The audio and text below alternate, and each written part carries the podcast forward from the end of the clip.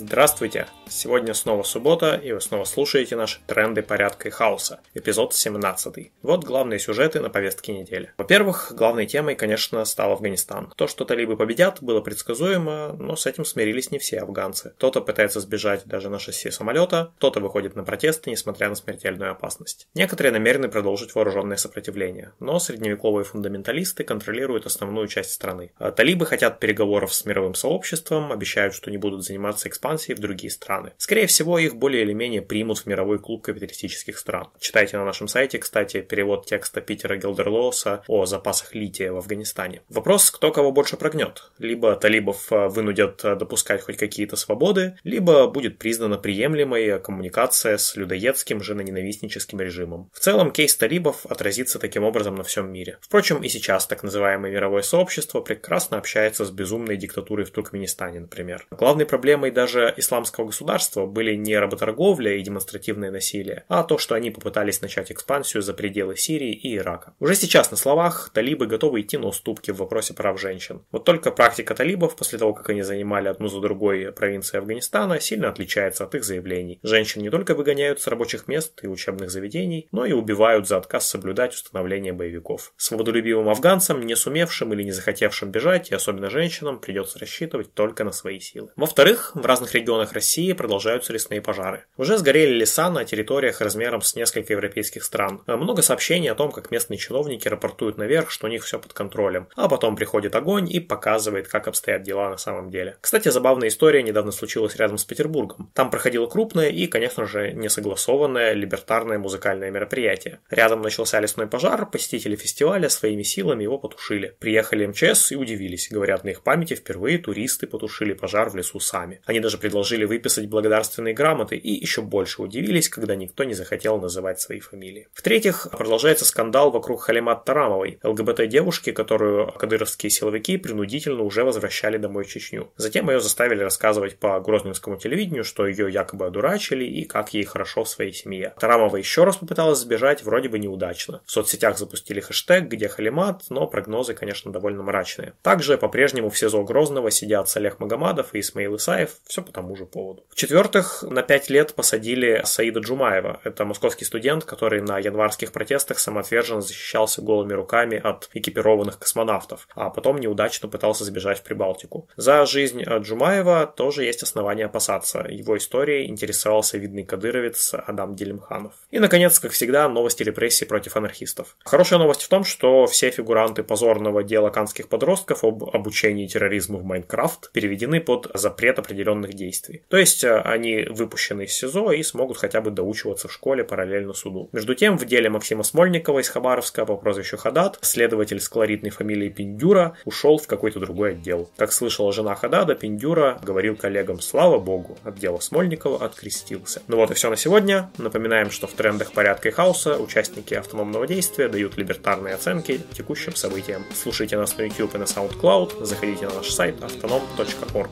Пока!